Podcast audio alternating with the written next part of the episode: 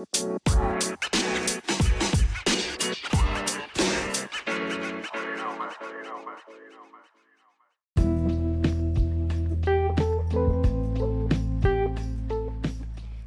everybody. My name is Happiness, and welcome back to You Don't Have to Be a Millionaire. And in today's episode of Investors Jargon, this will be Student Loan Edition, where I'll be defining terms regarding student loans. The first time I learned about student loans was my economics class in my senior year of high school. Now, I don't know about you, but to me, that's not the best time to start learning about student loans. It's like you've been in high school for four years being babied now you're about to go to college, you're 18, and let's face it, we're still immature. We still don't make the most correct decisions. And all of a sudden, someone's like, hey, sign this and I'll give you thousands of dollars. And you're like, what?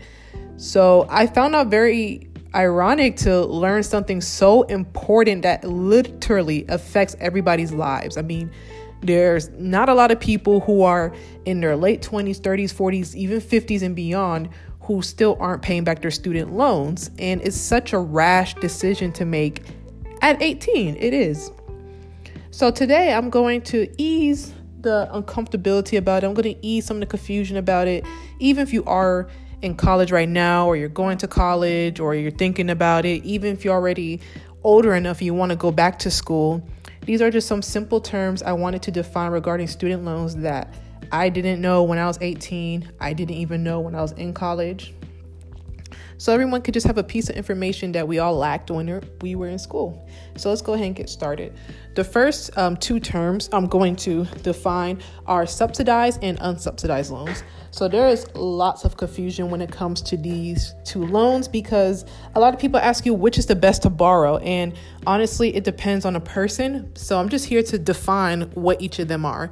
So subsidized loans are loans basically that does not have an interest rate. So subsidized is usually given by the government. You fill out your FAFSA, you get approved to have subsidized loans, and the interest rate is paid for by the government.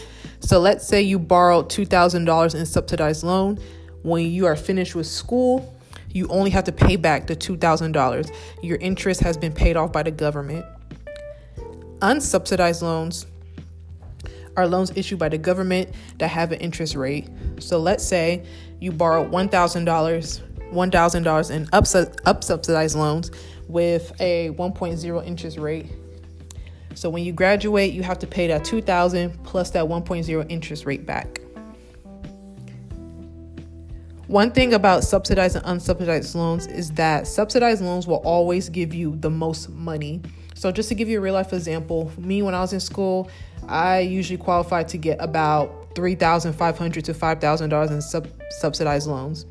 Whereas unsubsidized loans, they'll only give me 2000 so while they're giving you less, you have to remember that they're also going to charge you interest. Whereas the subsidized loans, they are giving you more. You do have to pay more back, but there's no interest associated with it.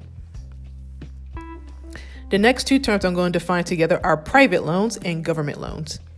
So private loans are basically loans you borrow from a another company. So an example is this Sallie Mae, um, very private, very popular loan, and bank loans. So your bank, depending who you bank with, they may offer student loans themselves. They may be associated with a third party. Maybe your bank um, issues student loans themselves, so they give you money and you have to pay them back instead.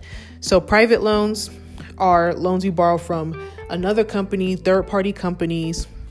Um, people usually associate private loans with higher interest rates because they are a company and they do have to make their profits. So they may have higher interest rates. And government loans are basically the loans you receive from FAFSA. So when you fill out your FAFSA form, you get government loans. And government loans are your subsidized and unsubsidized loans. The next term I'm going to define is your principal. So you graduated school, you check your account, you see this amount, what is it? So usually you'll see the amount you borrowed, just an amount without the interest. That is your principal. So let's say you borrowed $3,000 at a 1.2 interest rate. The $3,000 is your principal. And if you stay tuned for the next episode, I'm going to explain a lot about how to pay your student loans off, how to reduce the amount of interest, how to pay it off in the best way with as little as money as possible. But going back to principal, principal is basically the amount borrowed minus the interest. So it's just the 3000 you borrowed. The next term I'm going to find is interest. So interest is obviously the percentage that is added onto the principal amount. So you borrowed $3,000 at a 1.2 interest rate, the interest will be that 1.2. The next term I'm going to find is accrued interest. So accrued interest is the amount of interest that is added on your loan that is unpaid. So let's say you have a loan that you haven't paid or you're still paying. That's the interest that is occurring on the unpaid amount. The next term I'm going to define is APR, and APR is a common term because it's used in you know cars and houses and everything else, but it's annual percentage rate, and that is the amount of interest associated with the loan. So that is the interest they give you before you borrow. They say, "Hey, I'm gonna give you, like I said, three thousand dollars at a 1.2 APR." So that's associated with the loan. Very different from accrued interest, which is the amount they add of the unpaid. The next term I'm going to define is deferment. And if you have heard this word, especially during this pandemic, deferment is basically a temporary postponement, postpone on payments of your loan. So people defer for many different reasons. Maybe you can't afford your loan at a time. Maybe you're still trying to find a job. Um, like this pandemic, for example, people were out of a job. So a lot of uh, companies decided to defer people's loans. People defer for many different reasons. Deferment can also stop interest being added on your loan or not. Interest can still add on your loan. So when you are deferring your loan, it's always important to ask your loan company if I defer my loan, would interest still be added to it? The next term I'm going to define is grace period. So, when you graduate university, you usually get a grace period on your loan before you actually start making payment. And that grace period time is 6 months. And I'll be honest, I don't know if that's only for government loans or that's across the board. Private loans, it may be different. You may have to you may choose your grace period. You may it may be six months, it may be a year, it may be right away. But for government loans, you have a grace period of six months before you have to start paying for your student loan. So no interest is being added, nothing. It's a nice little period. And they have this so people can possibly find a job, possibly save money for their first payment, decide what type of payment plan would best suits them. Do you have to wait until your grace period is over to start making payments? No, you don't have to. If you feel like you can start making payments now, do it. That's the best thing to do is to start paying off your loan and get rid of all that debt, right? But the grace period is a nice little time, six months. Well, I won't say it's a nice little time. I mean, you know, it takes a while to find a good paying job, but it's the time they allocate for people to, like I said, find a job, decide how they're going to pay their loan. Sometimes it's enough and sometimes it's not, unfortunately. But during that time, you have um, a period of no interest or not any additional fees being added.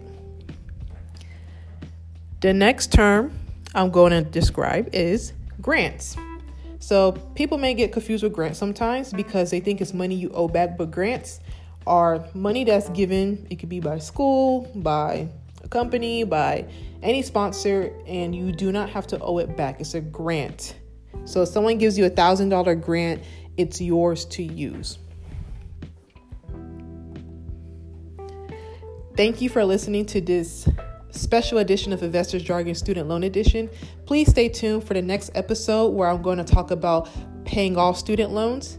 And if you do not already, go ahead and follow me on my Instagram page, Young Millennial Money, where I also post more content. I post all the definitions from investors jargon on there and all things stocks and savings. Thank you for listening, and I'll see you in the next episode. Bye.